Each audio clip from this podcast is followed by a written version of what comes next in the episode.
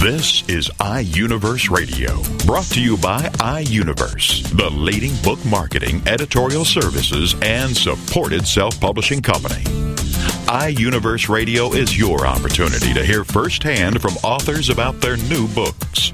It's an in depth discussion about the author's passion about the development of his or her story in their own words.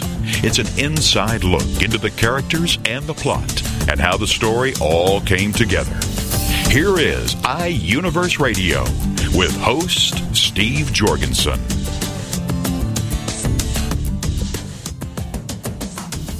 The title of the book Grace, Guts, and Glory in America Stories and Psalms of a Man Saved by Grace. And the author is Edwin Hill. And Edwin joins us now on iUniverse Radio. Hello, Edwin. Hello. Good to have you on the show. Well, it's a pleasure to be there. Thank you. This is a inspirational book about your life experiences. I want to share just a few thoughts in the preface to give our listeners a feel for the way you think, the way you write, kind of a theme of, of your book. You say, when his desire, thirst, and choice to live collide with the tough realities of the time, he reflects extensively and takes you on a retrospective journey through his life in an effort to find hidden answers he and many men needs in order to bring happiness to the future, no matter what the cost. So we get a feel that uh, you're uh, cerebral at times, but you're really at the feeling level, at the emotional level, really, aren't you? Well, yes, absolutely. I have to uh, admit that I've tried to balance both of those issues in preparing this book. Why did you write the book? Well, Steve, um, quite frankly, there were three things, three things that motivated me to put some of my thoughts and feelings into writing here in book form. One was that I recognized that uh, it was only God's grace that brought me through a battle with cancer in 1999. And as a result of that, I felt it was important to write down and reflect on my life for the benefit of my family and hopefully a large community as well, both locally and. My goal in putting together this book was to frankly encourage others that they could have both guts and achieve glory as a result of by the of God. So those are the kind of things that led me to put this together. Now, you spend some time at the beginning of your book talking about this cancer. Uh, tell, take us on a little journey into that whole uh, experience and what it did for you, how it changed your life. Well, quite frankly, when you're diagnosed with a, a disease like cancer, it's a surprise. And uh, of course, it's concerning, immersive, and all those things. When I was diagnosed in around December 1998 timeframe, I had been living a life of uh, glory to a great extent, being an executive in a corporation, having the funds and the wherewithal to be able to go and do what I'd like to do. And then all of a sudden, you get this shock that you're battling now for your life. And as a result of uh, that battle and the recognition of that battle, I reflected back on my life and other battles that I'd been through, and the fact that, in fact, something had lifted me through those battles. And I came to realize that it was only the grace of God that had lifted me through those past battles, and that I needed to employ and engage the grace of God in going through this battle. So those are the kind of things that motivated me to put this book to writing. Now, you also talk about your heritage. Tell us about that. Well, being an African American, born in the city of Gary, Indiana, of a family that migrated to Indiana from Mississippi, probably in the uh, early 1940s, and recognizing that uh, we were young African American boys and girls growing up in uh, the shadows of the U.S. steel mill, uh, Gary, Indiana up there, frankly, was, was to a great extent fun. We didn't recognize much of what we didn't have, and we didn't recognize much of what the opportunities were out there in front of us. So we tended to more or less survive and make our way through each day. Again, by the grace of God, from a uh, darling mother who, frankly, was a single children in inner city Gary. And uh, growing up there was, again, it was fun. We had opportunity to explore the neighborhoods, as I've mentioned in several places in the book, and those were learning experiences in more ways than one. And as I look back across uh, my history, I recognize that my older brother, quite frankly, was a bit of a uh, motivation as he enlisted in the Navy. And I determined I did not want to do that. And my older sister was struggling with trying to attend college. And my older brother, in fact, was enrolled in the University of Tennessee. And I said to myself, I think it's worth it for me to pursue this issue of enrolling in college as well. And was successful in being able to enroll in Indiana State University.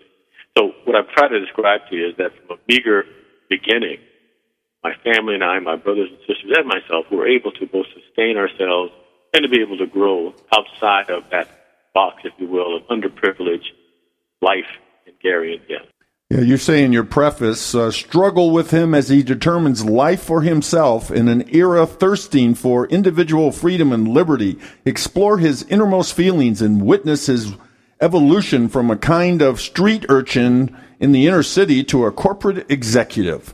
So that kind of shows that you have a, a certain drive within you, regardless of your uh, circumstances. And I guess that's what you're trying to tell all who read. Absolutely, particularly young people, but all who read that that inner drive to succeed, that inner drive to capture and pursue a vision that you have for your life, in fact, is possible in this country. And I think that, frankly, is, is unique in that the United States of America, without regard to race or gender, to all of its population, to be the best that we can be. And when I see young people and adults struggling to take advantage of those opportunities, it's worse. So a lot of what I've written is designed to prove to young people that you can grow from a street urchin in the city of Gary, Indiana, or Philadelphia, or Los Angeles, or Chicago, or New York City, and grow to be whatever you'd like to be in this country that we have the blessing to be a part of. At the same time, I believe from my heart it is the grace of God that gives us the foundation to do that. And it would be my hope that every young person would also grow to be able to understand the grace of God in their lives as well. Your book is filled with Psalms, as you call them, that you have written. Yes, that's correct. And the Psalms, quite frankly, are a reflection. And some of these reflections, actually, I was writing both laid in the bed and sat in the chairs at Johns Hopkins University in Baltimore in the early stages of fighting this battle with the cancer of the bone marrow. And as you know, when you're in the hospital, one thing you have is a lot of time. And rather than just sitting there and lying there, I utilize that time to reflect on life and to put words to what I would call songs or psalms so that I could, again, share that with my sons, my daughters, my granddaughters, my grandsons over time, and with the broader community to help them to recognize, again, that reflection into self and that sharing of that reflection into the greater world can be an opportunity to be a blessing to someone else. Why don't you share a few of those and make a comment about what you were feeling when you were writing them, what you're trying to uh, convey to the reader?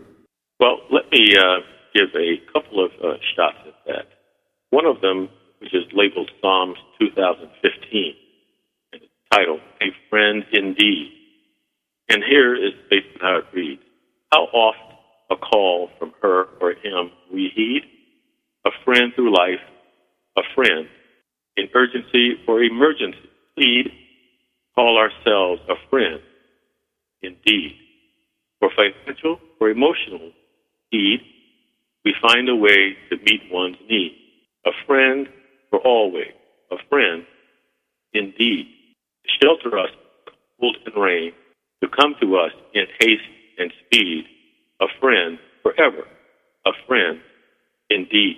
To be born for us our souls to plead, to suffer, hurt from rod and reed, to give his life, to die, bleed, Jesus, a friend, a friend, my friend, indeed. So that particular song or psalm was designed to express the fact that uh, our Lord and Savior Jesus Christ is in fact a friend and a place of solace, but it all is related to deed or action. And he was born for us, but he also was born to suffer. So that was a deed. I mean, that's an action to suffer. And he suffered by both the rod of men as well as by the reed of men and ultimately by the nails that were rammed, if you will, through his hand because people often call them nails. But if you look at uh, what reality was in that day and time, these were spikes. Yeah, they were huge. Six, right. inches long, sure. Right. And these items were rammed through not only his hands, but his feet, and a crown of thorns was placed on his head, and he was pierced in his side. So here's someone who's willing to be available, accessible to us, not just in words, not just in song, not just in thought, but in deed. The deeds that he performed were deeds designed to be of encouragement to us. It always is impressive to me when I hear of verse given how penetrating it is. You have a, a, very unique style, again, not only with your writing, but here you are also a poet, if you will. Well, yes, and I think that uh, that flowed, if you will, that poetry flowed from sitting in a place where I had opportunity to reflect on how wonderful the grace of God has been to my life. Again, this street urchin who's now laying in a hospital as vice president of diversity for a global pharmaceutical company and is saying to himself, why and how am I here? And how can I get through this? And the answer was only by the grace of God. And I had to have the guts to engage the battle. And by talking to you right now, it sounds like you won that battle, or are you continuing that battle today? Well, I have uh, won the battle to a great extent, but the battle goes on. You know, the battle does not go away. You're talking about uh, a diagnosis like cancer. But again, that was in 1999, and I'm pleased to say that there's quite a bit that I accomplished post 1999 until I retired from the corporation in 2008. And I'm proud of those things. But no, the battle continues. I have a little symptom here or a symptom there, but uh, the love of life and the opportunities to motivate and encourage people is still strong in my heart. No, congratulations, Edwin. We're really pleased that uh, you have been able to live life in its fullness in spite of the adversity. Well, yes. And uh, if I could, Steve, I'd like to share with you another short song. Certainly, go ahead. And it's titled O'er and O'er. How you have been there, o'er and o'er, in my faith, o'er and o'er. In my belief, thou art there, o'er and o'er. Thy blessings are there, o'er and o'er. My help me, one with me. Battle, not mine, but yours. Your power, o'er and o'er, is seen in each day, each moment. Your grace, o'er and o'er, the whole grace, o'er and o'er, you have proven that all things are possible if we only believe, o'er and o'er. And you know, the term o'er and o'er is more or less over. And uh, the message that uh, God is there over and over to help us meet, fight battles, and to be able to stand in all circumstances, and to prove that all if we only believe and stand in that belief of what is possible by grace of God. It's so sad when you hear people going, you know, they're talking about their lives and you know that they're just going it alone and they don't have to.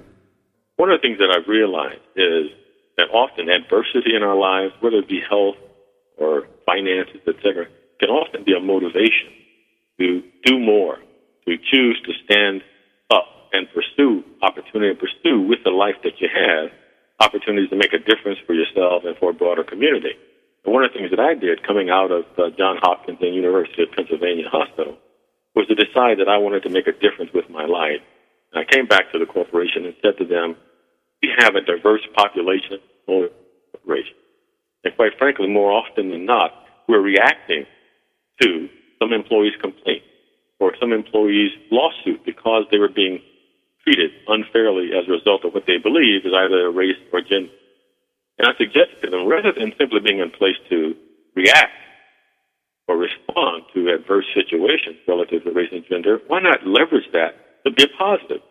So we engage diverse employees, either African American, Hispanic, female, Caucasian, etc. We engage them in the positive aspect of helping the company to perform well and helping the company to grow, rather than simply defending lawsuits and other equal employment opportunity actions. And someone at the leadership level said, hmm, that's not a bad idea, because at that point we probably had several lawsuits that were in the millions and millions of dollars that were sitting on the uh, desk of our uh, chief legal officer to be resolved. I said, we cannot continue to live like that in this corporation. Let's turn this all around to make diversity a advantage for the corporation rather than defending where we are with regard to diverse employees and how they're being treated in the organization. And the response was overwhelmingly yes, let's do that. So we created the Office of Diversity. I was asked to come join them as the Vice President of Diversity for the pharmaceutical group, and we employed one for the consumer business as well as for the uh, medical devices business of the corporation. And I think it made an overwhelming difference in the whole atmosphere in the corporation. The employees now felt that they could be valued, recognized, no matter who they were or where they were from, and able to make a contribution to the corporation and be recognized for that. And at the point in time that I retired, we had an African American who was the chief human resources officer for the company. We had an Asian woman who was the head of the pharmaceutical group of the company. We had a uh, diverse sales and marketing organization across the company wherein African Americans and Hispanics could pursue selling the products in diverse communities around the country and have that be beneficial for the company. We even, in my organization, enrolled people from the traditional sales and marketing venue into human resources type roles as a way to broaden their experience. And today, three of those individuals are now in senior vice president roles, and one is running a company in the United States of America today, having spent time both in sales and marketing and human resources. Part of my strategy around getting diverse people to give the best they can be and grow and grow organizations. And, and it worked in those instances. Well, it sums up, I guess, uh, what you just explained to us, what your focus of life is all about. As you put it, grace, guts, and glory, and you've implemented that right into a corporation and had great success. Congratulations, Edwin. Thank you, Steve. Appreciate that very much. How do we get your book? well, the book is available um, at uh, Amazon.com. It was published by iUniverse, and simply that title can lead an individual to the site where the book can be ordered. Well, we want to thank you so much, Edwin, for being on iUniverse Radio.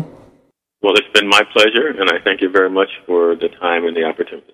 That was Edwin Hill. He is the author of his book, Grace, Guts, and Glory in America Stories and Psalms of a Man Saved by Grace.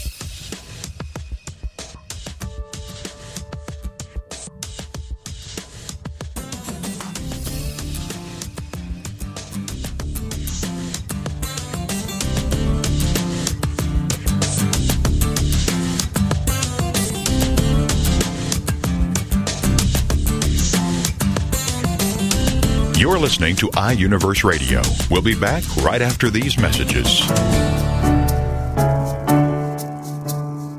East Texas Meals on Wheels needs your help. For the first time in 35 years, Meals on Wheels has a waiting list for meals. Currently, we serve more than 3,500 meals per day. With the help of donors and volunteers, we can eliminate the waiting list and serve more meals and ensure all who need a hot, nutritious meal are served. You can call our offices toll free at 1 800 451 2912 to find out more about how you can help. You can also visit our website at www.mealsonwheelseasttexas.org. Again, toll free at 1 800 451 2912 or visit us on the web at www.mealsonwheelseasttexas.org. After all, when a person needs a meal, they need it today, not tomorrow. Thank you for helping Meals on Wheels.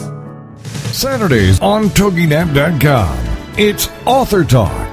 Get the story behind the story on fiction and literature, graphic novels, horror, mystery and crime novels, romance, science fiction and fantasy, westerns, history, humor, inspiration, and every genre. It's all on Author Talk. You'll get to hear new authors talk about their books. Take the opportunity to hear insights on what inspired them to write it. It's called Author Talk on TogiNet.com, and it's presented by Author House, the leading provider of services to help authors publish, promote, and sell their book around the world. Author House has assisted more than 30,000 authors, producing over 40,000 titles. Author Talk with host Steve Jorgensen every Saturday on TogiNet.com. Radio with a cutting edge. Welcome back to iUniverse Radio with host Steve Jorgensen.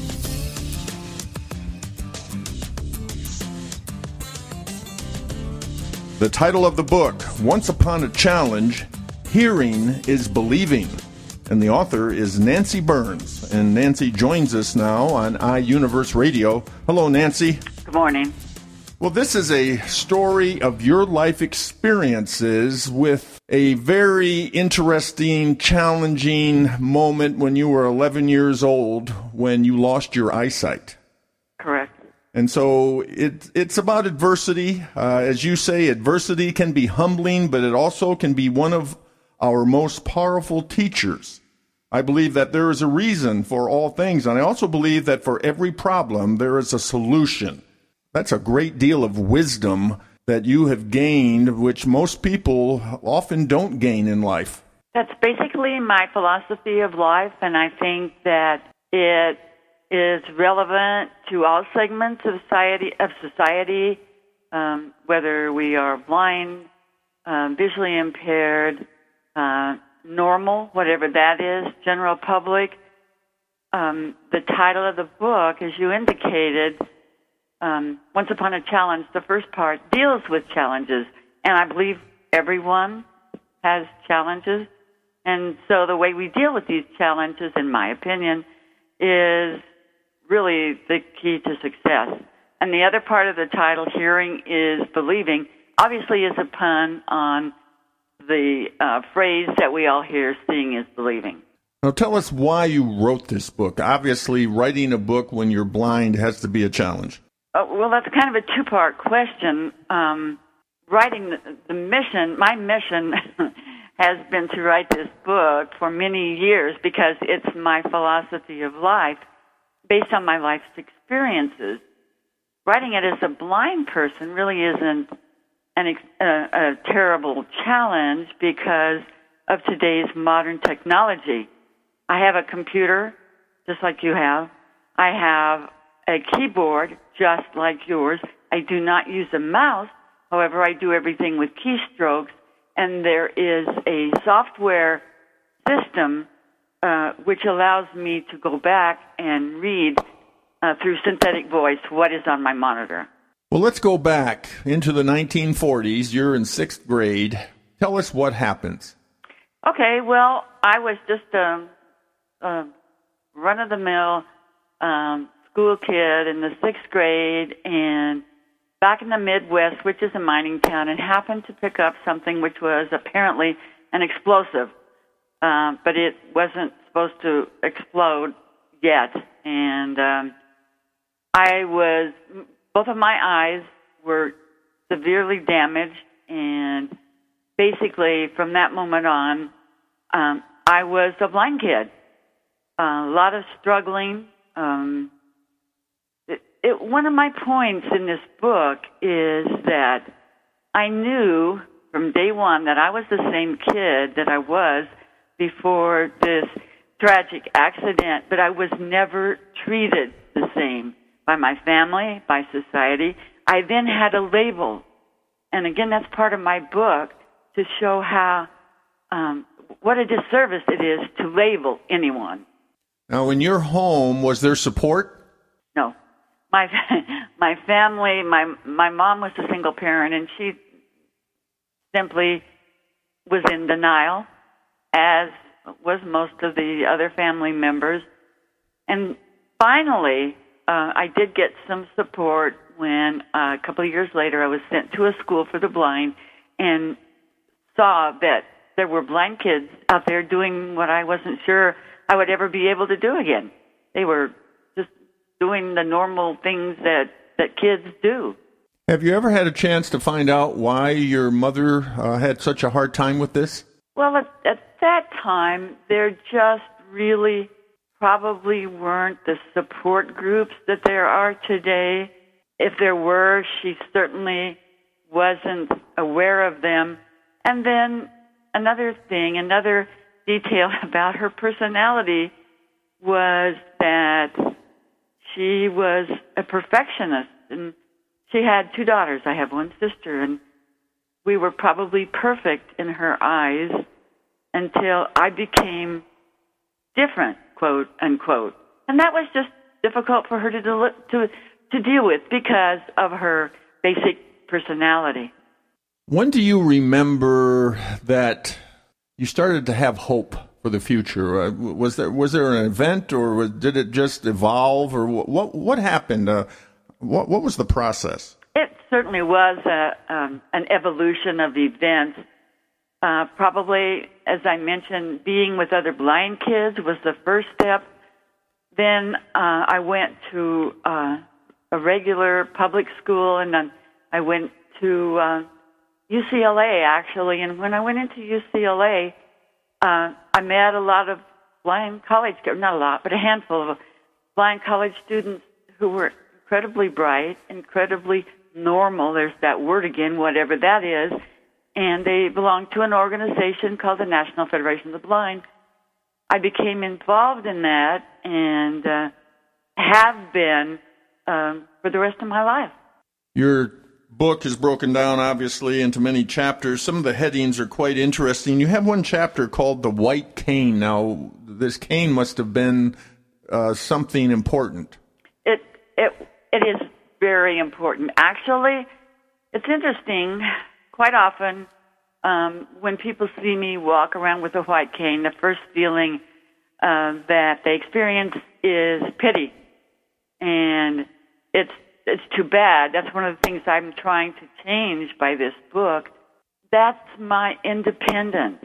That's not something to be pitied. Okay, I I obviously understand that this world is a a visually oriented world, and I function quite well in this world by the use of my cane along with braille and and other things. But, but the white cane is is my tool that got me out there. When I was working, it got me often onto buses um, because um, it is just such an incredibly useful tool. What are some of the other things that have, uh, in those early years, that uh, were such a support to you that uh, was there was there any person that helped you, family member or friend, or how did that happen? Yes, in um, um, in high school, um, there was one teacher uh, who happened to be blind, and she had a great deal of confidence in me, and much more than I had in myself, probably. And she insisted that I take all the prerequisites for college, such as geometry and other things that I wasn't really crazy about. And I, I ultimately did that. And I, as as I look back, I think that probably I wouldn't have been where I am today without uh, her level of confidence. And again, this was this was a blind woman. So she knew. She uh, certainly was an encouragement to me. Well, chapter 10 has a title that you, when you first read it, you go, What? My career as a photographer? What? yes, I had fun with, really, I had a lot of fun writing this book. And um, as a kid, before I lost my sight, I loved taking pictures. And I, w- I was very, uh, obviously, very observant as a child which is wonderful because I'm still very visually oriented. If you tell me that you have on a blue shirt, I I can picture that immediately. So anyway, after I lost my sight, I kind of didn't do anything with that until I was an adult, and there was one situation where um, I was kind of laughing with my husband who was taking my picture, and I said, you know, I'm sorry, I can't take yours, and he decided, yeah, you can, and and so since then, I really have been taking pictures. It's not a it's not a um, a big deal to be able to listen to someone talking and to kind of center him in what I feel would be the middle of the picture.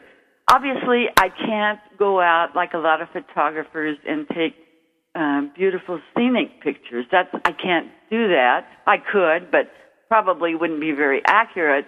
But it's just something that um, I have uh, enjoyed doing, and there are some pictures in the book uh, that I have taken. What is the dark side of this disability? Okay. Unfortunately, in today's society, people who happen to be different are, first of all, often pitied, which we don't need. That's not helpful. But the negative cultural conditioning has brought about this attitude. This attitude, especially toward blind people, has been handed down since you know, for for centuries. There are those people in society who would take advantage of blind kids, of disabled kids, little kids. Sighted kids who are, who are abused have a tough enough time dealing with these kinds of things. And it's my opinion, and again, from my own personal experience, that it's even tougher for a kid with a disability to go to anyone and explain that there is some abuse. And I hope that there will be some people in the field of disabilities who will read this and take heed, and parents too of blind, visually impaired, or any other disabled kids. It's an important message. Now, you also have been involved in dancing. yes, I have. I must. You must love that. I do. I do, and as a matter of fact, I, um, my husband and I still love to go dancing, and that's that's where uh, my present husband and I met was at a dance during one of the conferences that we both by chance attended. That's that's where we met, and um, again, we both love dancing, and we still love to go dancing here in Albuquerque, and do so quite often. How do you explain to those of us who see how you go through this process of meeting someone who eventually becomes your husband? You're blind, and you know there's obviously because of this of the sight, we often place so much on that on when we first meet someone. How, how did you go through all that? How did that? How did you deal with all that? Actually, it was just kind of one of those wonderful circumstances that I was from California at the time. My husband was from um, New Mexico, and we were both attending a huge conference of the National Federation of the Blind in Dallas, Texas. A friend, a mutual friend of ours, introduced us. He is legally blind, which means he has a little bit of vision. He'd been in construction most of his life. Um, his wife had left him primarily because of his vision loss. We were both in our 50s. He was certainly not interested in finding a new soulmate. I was not interested. I had been divorced, raised my kids as a single parent. But there we were in Dallas, um, and like I said, we we met at uh, during a dance, and uh, ex- he he was just this wonderful, warm, kind human being with a great sense of humor, which is very important to me. We exchanged phone numbers.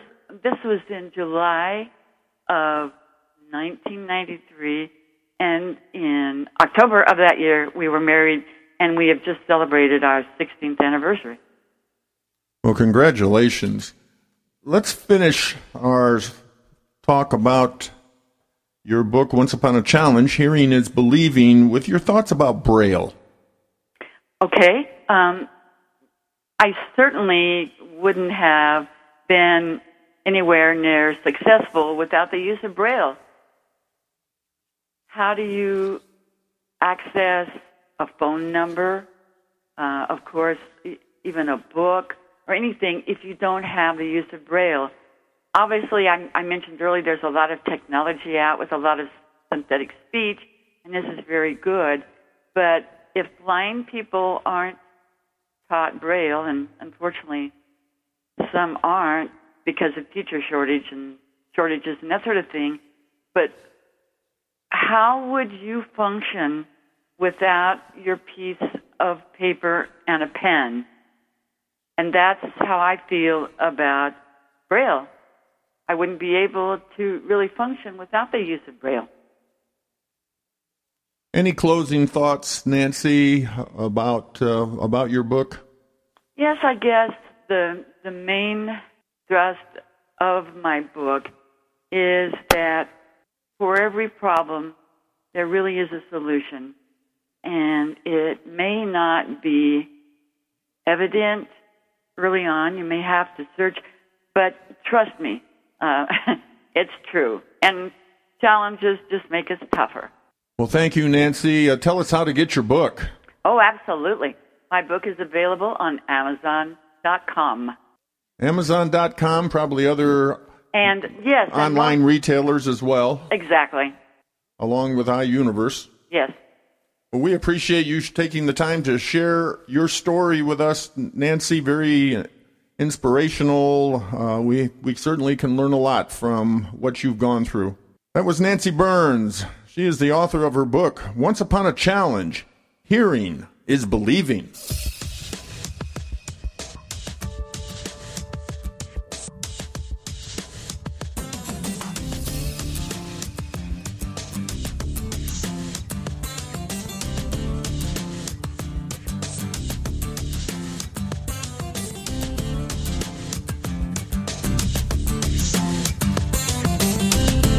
Listening to iUniverse Radio. We'll be back right after these messages. He's a die-hard American. He's right, and he has the last name to prove it. He's Jason Wright, the host of The Right Side of the Aisle on TogiNet Radio. Jason is a father and self made entrepreneur who turned a struggling East Texas real estate firm into a top notch million dollar company. Jason Wright loves America and is very concerned about where we are headed as a nation. He's dedicated to traditional American values. Jason Wright. Join us every Friday at 11 a.m. Eastern for The Right Side of the Aisle on TogiNet.com. Maybe if I write a book, it will be the thing that keeps me alive. Those are the troubled words of a new 16 year old author with her first thought provoking book, What Gives? Published by Togi Entertainment. The author kept a diary during her dark teenage times, which turned into a 360 page suicide note with a happy ending. Texas Monthly describes teen author Chelsea Marie and her new book, What Gives, in this provocative way. We've plunged from page to page, not because of the young diarist's despondency. Depression is not especially attractive or compelling, but because we are fascinated to see that while she is fending off demons on one hand, she is writing verse with the other. What Gives is available at whatgivesbook.com and national bookstores. Readers of What Gives are giving rave reviews. All social scientists, teachers, and students should use this book as a learning tool. What Gives is available at whatgivesbook.com and national bookstores. Welcome back to iUniverse Radio with host Steve Jorgensen.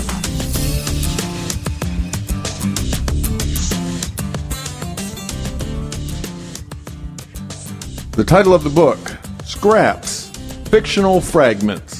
And the author is David Luck. And David joins us now on iUniverse Radio. Hello, David. Hi, how are you today, Steve? Well, this is a collection of short stories, of stories that come from your experience of living near a, a, a, lake right there in Denver, and then some other, I guess, some other uh, stories from your travels. That's correct. Of course, uh, Steve. Part of why I named the book Scraps is because uh, it's just a variety of stories gleaned from uh, many places and many people.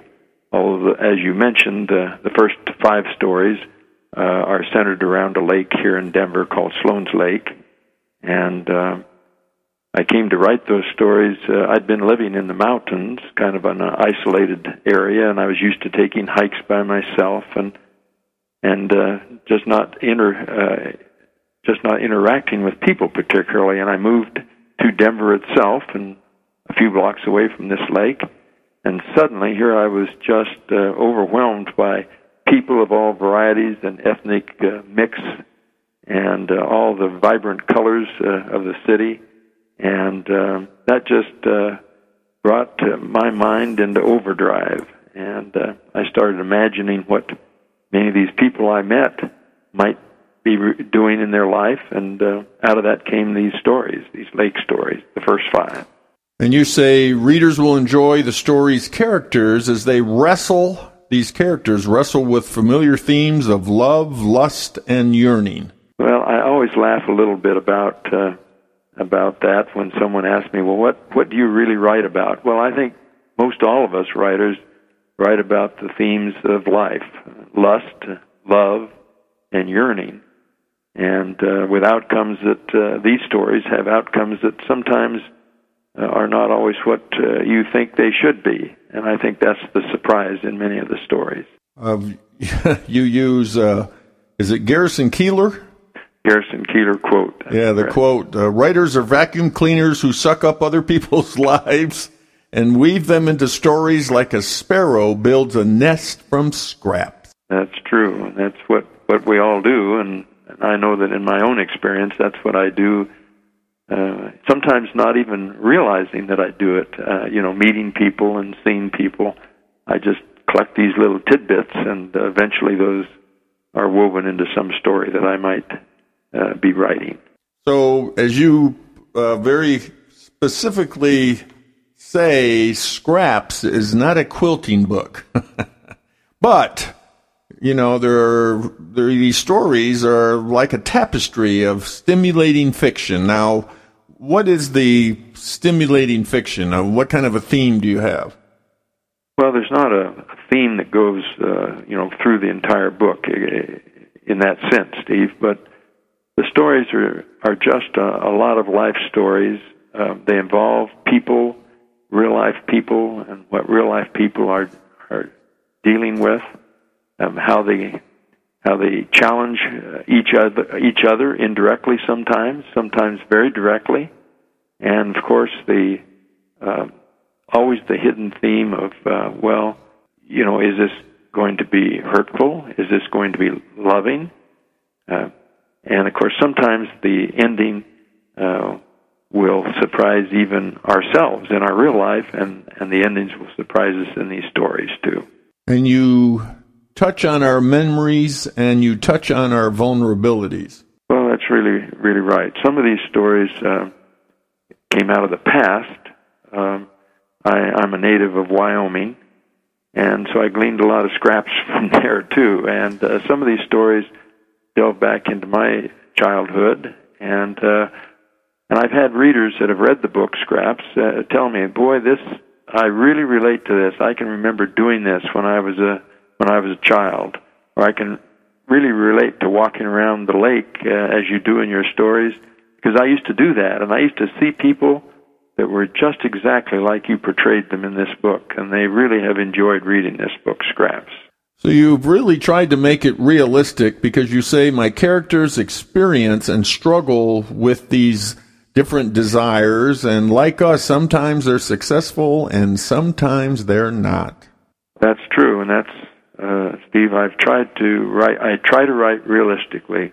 These people are just like uh, you, and just like me, and just like the people we meet every day in our own families, and uh, our own struggles, and our own beliefs and uh, sometimes uh, we get misled too by outsiders, and uh, then these stories in our lives, or our lives as portrayed in these stories, um, sometimes have surprising endings. We may dream about things all, uh, all our life, and uh, sometimes we realize those dreams, and sometimes we don't, and then sometimes we realize those dreams in a way in which we would have no idea it was going to happen. And I like to surprise readers that way. And you talk about the challenge of writing believable characters. That is really a challenge. It really is a challenge to write believable characters because you pick a character or you don't really necessarily pick a character, but a character comes to mind and and I really try to put myself in that character's place and what would I do in this situation or how would I react to uh, this other person? Uh, and I try to make it as realistic as I can because uh, I'm sure you've read books too, Steve, that the characters just don't seem real. You know, they couldn't do that, or you know, they couldn't think like that. And uh, I try to avoid that. I try to make them just everyday, common, ordinary people, uh, just like you and me. You call that realistic creativity. I call that realistic creativity, right? And I think a lot of that, you have to be a real observer of life. And I, I really think I am a, a real observer of life, of people and, of life. It's, uh, it's kind of like standing on a street corner and watching the people walk by, but it goes deeper than that. Uh, people have coats on and clothes on, and and they look a certain way, but uh, how do they really look? Uh, you know, in their own mind, how do they really look? And uh, how are they really presenting themselves in the world? And uh, kind of like looking at these people that way, really analyzing them and how we think they might really be. And, and then being able to write that is the challenge. And how these characters might respond in a, in a different situation that you put them in. that's that's always a, surprise to me too, and I, I enjoy that part. you enjoy that part. You know, all of a sudden your characters come to life and they start talking, right? That's right. And you go, "Wow, I didn't know they knew that." That's right. Where'd they get that idea from? Absolutely. You make this statement. You said some of the short stories in scraps are re, are a reminder of simpler times, our history, something we all yearn for. Now, talk about that. Help us understand what you're saying there. A few of the stories in scraps uh, come from simpler times. Uh, they uh, they delve back uh, to a time when we didn't have all the electronic media that we have now. Um, there's two stories in particular. Come Spring is one, and the the other one is called the Box Social, and these are uh, these are events that occurred back in oh say in the uh, 40s and 50s, uh, and these were social interactions where people actually got together and did things uh, socially without the use of electronic devices. And I, I kind of think that's interesting. Well, I, I, I think it's very interesting because we are so attuned to doing everything uh, through electronic media now. And, in fact, you'll see some of the cartoons in, in the everyday paper where uh, people uh, start to chat over the back fence and they say, well, you know, you can see my comments on Facebook. And uh, these stories, like uh, I mentioned, go back to a time when people interacted face to face and uh, the box social is a uh, where uh, sandwiches were made by uh, the women and and the young young women, and uh, then they were auctioned off, and they were always auctioned off for a good cause. Uh, but as a young uh, person, as you'll see in the story, you'll find out why he's he started to perspire because he got his father to do the bidding for him. And these were social interaction things that we just don't see anymore. And I think some people yearn for that. They yearn for simpler times, and they will enjoy these stories. Now, the characters that are involved with lake stories are are these people that you knew, or these uh, situations, uh, experiences that real people went through, or is this just what you've created? These are all fiction, just what I created. Uh, they're created, um, or they are based on people that I saw, uh, observed around the lake on my walks, and uh, I just made up these stories about them. They, I never met any of those people in in the lake stories. They're just truly fictional stories that I uh, invented, but based on real people that I saw around the lake and behaviors that I saw around the lake. Without giving away the uh, the the climax of this short story, tell us about the character Angelica. Just you know, give us some little insight into Angelica and what she's going through, her mental process. Here's Angelica, a young woman, uh, Hispanic in in uh, origin, of course, and she's uh, she was as a young girl she was attracted to a, a fellow at the lake and. Uh, uh, not even a romance particularly blossomed, although she, uh, as a young girl, felt giddy in love with this guy and, and ultimately became pregnant and things didn't work out and, and because of age difference and many other things. And so here's a mother with a child and she's trying to get back into school to get gain education so that she can become something and support herself. Well, the father enters back into the picture. And uh, slowly but surely, she wants him to get to know his and her son. But here she's torn um, because she has a goal now. Boy, she has got a goal. She's going to make something of herself. She doesn't want to be caught back in this trap uh, with this man. But uh, this is all then pictured because she's waiting for him. He, they've come to a point where she allows him to take the, their son that they share uh, for an evening, and he's not returned the son. And this is uh, the setting is in a in the winter time, and she's sitting in her car, and it's cold, and and that increases her anxiety. And where can her uh, uh, the father's her son's father be? He's late bringing back the son, and all this anxiety is carried through in the icy cold of this car. That is Angelica. Now, why do you take us to England? Well, England, uh, I just looked for variety. Uh, I took you to England because I witnessed uh, an episode similar to what happened in Balby in this story, and I thought it would be interesting. And uh, it could happen anywhere, but this one did happen in England. And then you have, I guess, a comment about death and taxes. you know, the things that we all can count on, right? Well, uh, you know, there's always that saying, uh, uh, you know, about death and taxes. And uh, here's Loomis in uh, Death and Taxes, and, and Loomis has uh, lived a, a long life, but uh, uh, unbeknownst to him, uh, taxes are coming due. And, uh, well, you'll have to read the story to find out who, who wins, death or taxes. So it's an interesting story. You have another title, Never Be Afraid Again. Never Be Afraid Again uh, is a story that I wrote pertaining to uh, concealed weapon carry and uh, how concealed weapon carry can make us feel very safe. Maybe. Maybe. Yes, it may be just uh, an illusion, huh?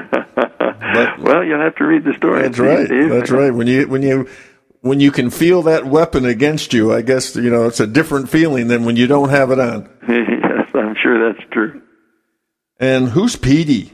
Petey is a parrot. okay, I'm glad I asked. I this, is, this is my fictional choice for uh, for comedy, uh, humor. okay. And um, Petey is a parrot that uh, comes in to see this veterinarian via his owner, and Petey looks dead as a doornail in the cage. But uh, anyway, this young veterinarian can has uh, optimistic that he can save anyone's life. But uh, anyway, uh, you'll get some laughs out of that story. right. He's a, a parrot full of surprises. Tell us about your website. My website uh, is easy to access. It's www.davidluck.net. So it's just my name and .net, and you can find out more information about me and uh, and also information about my uh, other books that are available also. And we can get your book through iUniverse, as well as I'm sure all the online retailers. That is correct. Uh, Amazon.com, Barnes and Nobles, any bookstore can uh, can arrange to uh, get the book for you. Well, David, we want to thank you for being on iUniverse Radio. Well, thank you very much uh, for talking with me, Steve, and uh, enjoy Scraps. That was David Luck, the author of his book, Scraps Fictional Fragments. iUniverse Radio is brought to you by iUniverse, the leading book marketing, editorial services, and supported self publishing company. iUniverse Radio is produced by TogiNet Radio. Radio with a cutting edge.